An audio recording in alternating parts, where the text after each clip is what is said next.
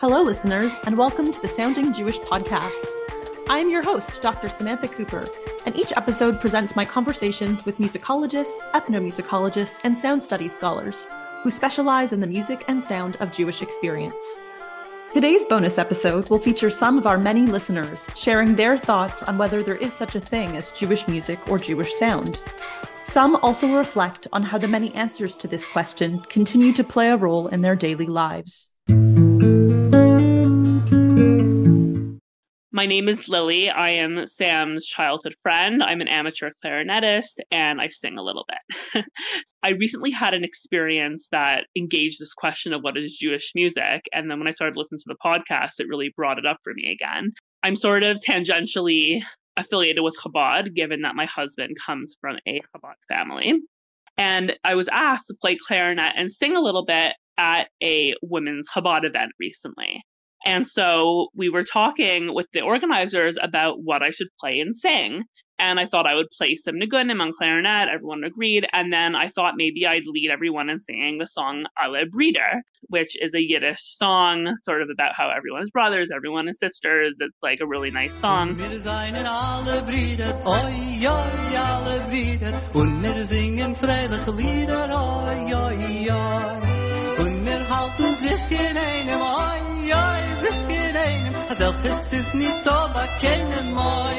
And they said, I'm not sure if that's a religious enough song for this group. I'm not sure if that really counts quote unquote Jewish music because many of the people who would be in attendance only listen to what they call Jewish music. And I thought that was really interesting as why that song would not necessarily count. And I was talking to my husband who grew up in in this ultra orthodox Chabad community, and he said, "Oh, I guess in this context, Jewish music means written by Orthodox composers for an Orthodox audience."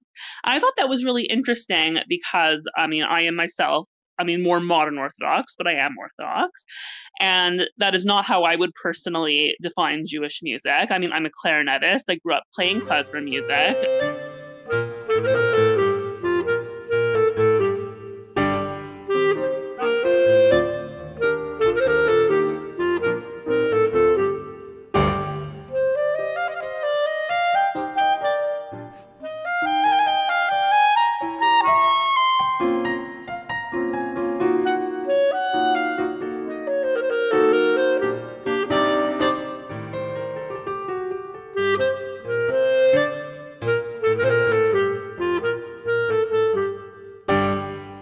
My personal view of what's considered Jewish music is quite a bit broader than that. I thought that was an interesting question. And then me and my husband got to talking, and he was telling me that there's really a wide array of definitions of what people would consider Jewish music in, in certain Orthodox communities, and they don't necessarily um, jibe with one another. For example, across the Orthodox world, you'll hear Debbie Friedman's Havdalah tune.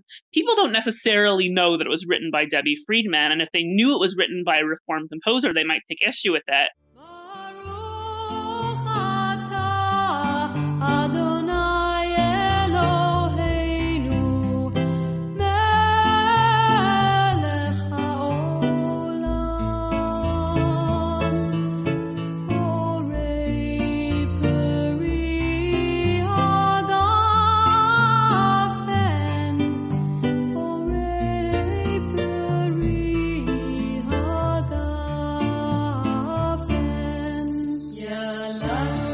It's sort of like a well kept open secret that just everyone uses it because it's a beautiful tune. So it's it's an interesting live question and it's something that I engaged with recently. My name is Dr. Robert Lowen. I began teaching cantors approximately 30 years ago.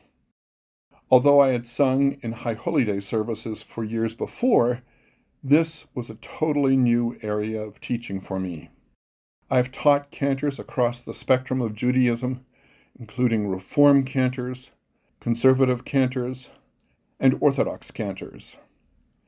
The Orthodox teaching I have done included working with pop singers, well known in the Orthodox community, and with new arrivals in Toronto discovering their voice in service of their synagogue work.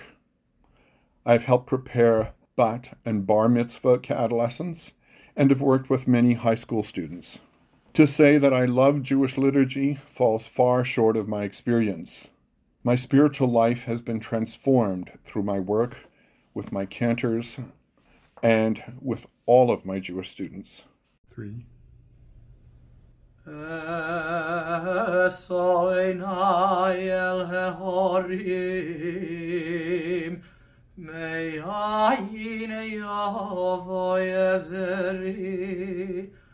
Azri mehim Hashem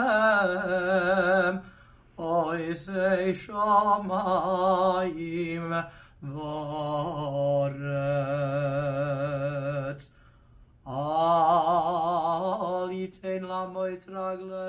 Is there Jewish music?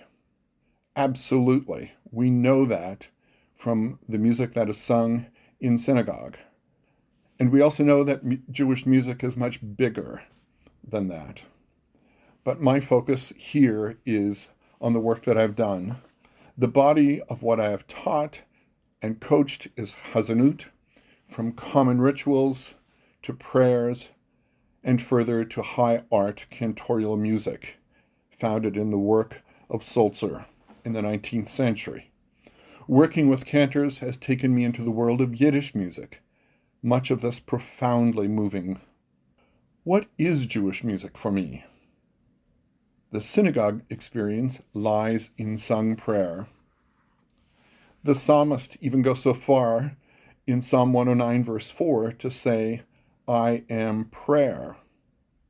Prayer is what the psalmist does when he sings, and when we sing, we are always in prayer.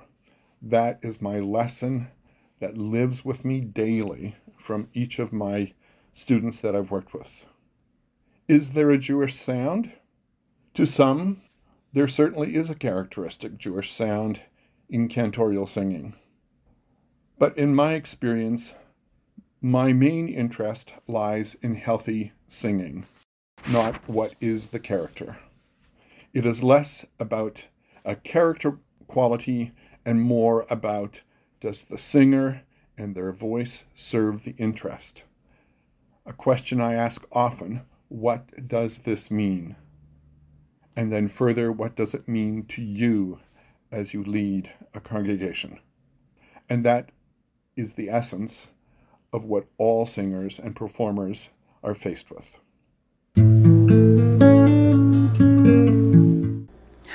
My name is Lisa. I am a non Jewish listener of the podcast. And I would have to say that my favorite episode is Amanda Ruppenthal Stein's.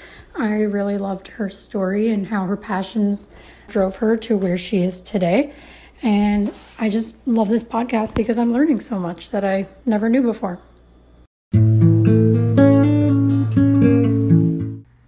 My name is Mike Greenberg. I host the Kol Yehudim show a weekly Jewish music broadcast both on terrestrial radio as well as live streaming on the web. The show encompasses all styles of Jewish music. Now, in order to identify what is Jewish music, in simplest form would be to break it down into two categories. First, religious music primarily comes from Tanakh, Talmud, and other Jewish texts. It can also include piyutim and pizmonim, which are types of religious poetry that can be part of a liturgical setting. Often overlooked, though, are current religious pop artists such as Ishai Ribo, Idan Raichel, and Gad Elbaz, who write and compose music using religious themes, not directly from a text. תוריד ממני את הגשם, היה לי ים זמן לנ... קצת בעצם, ובמרחב הפתוח רואים באופק את השמש, אין ספק אני בטוח, בסוף עוד תתבהר הדרך. Second, art and entertainment music can include music used at lifestyle celebrations such as Siman Tov and Mazel Tov and Hava Nagila. It would also encompass most Yiddish music, which can depict day to day life in the shtetlach of Europe, as well as the daily life as immigrants. In addition, Israeli pop music, klezmer instrumentals, Ladino Sephardic love songs, and parodies of secular songs changed to a Jewish theme. It is extremely important, though, to note that the melodies of this music often differs based on the culture of the composer. Many familiar Jewish tunes often feature instruments and melodies of different lands.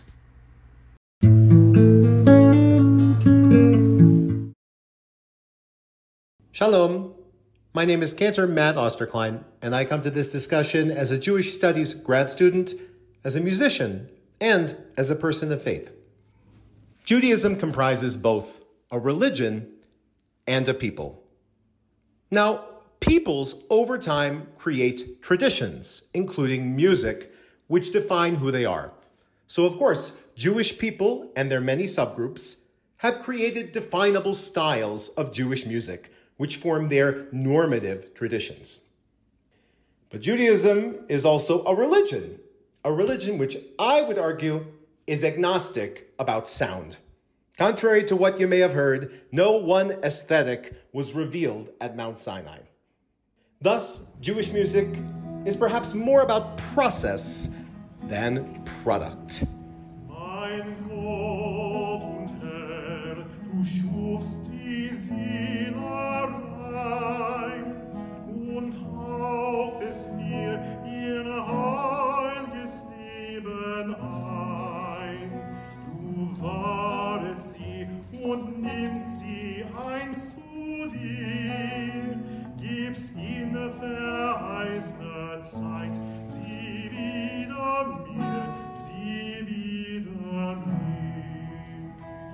Taking the raw materials around them, Jews have shaped their own music through their ethical needs, their liturgical needs, their expressive needs, and their communal values.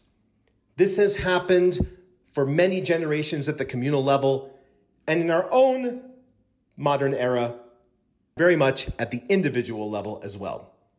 So, is there Jewish music? Sure, there is, but it may be more of a verb than a noun.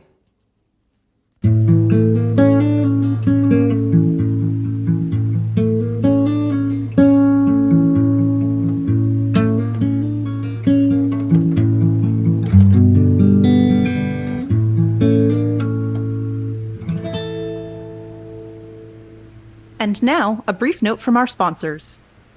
The Sounding Jewish podcast is grateful to be sponsored by the American Society of Jewish Music and its academic arm, the Jewish Music Forum.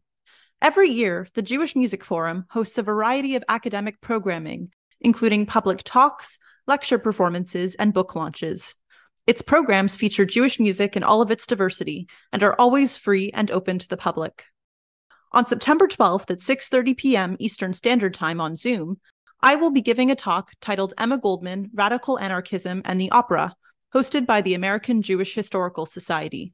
On October 19th at 1 p.m. Eastern Standard Time on Zoom, the YIVO Institute for Jewish Research will host the launch of the much anticipated Oxford Handbook of Jewish Music Studies, featuring the collection's editor, Dr. Tina Fruhauf, as well as a selection of contributing authors, including Dr. Eleanor Basinski, Dr. Jessica Roda, and Dr. Meirav Rosenfeld Haddad. Both of these upcoming programs are also sponsored by the American Society for Jewish Music's Jewish Music Forum, as well as UCLA's Lowell Milken Center for Music of American Jewish Experience. To receive a Zoom link for either of these programs, please register online using the links in the show notes. Thanks very much.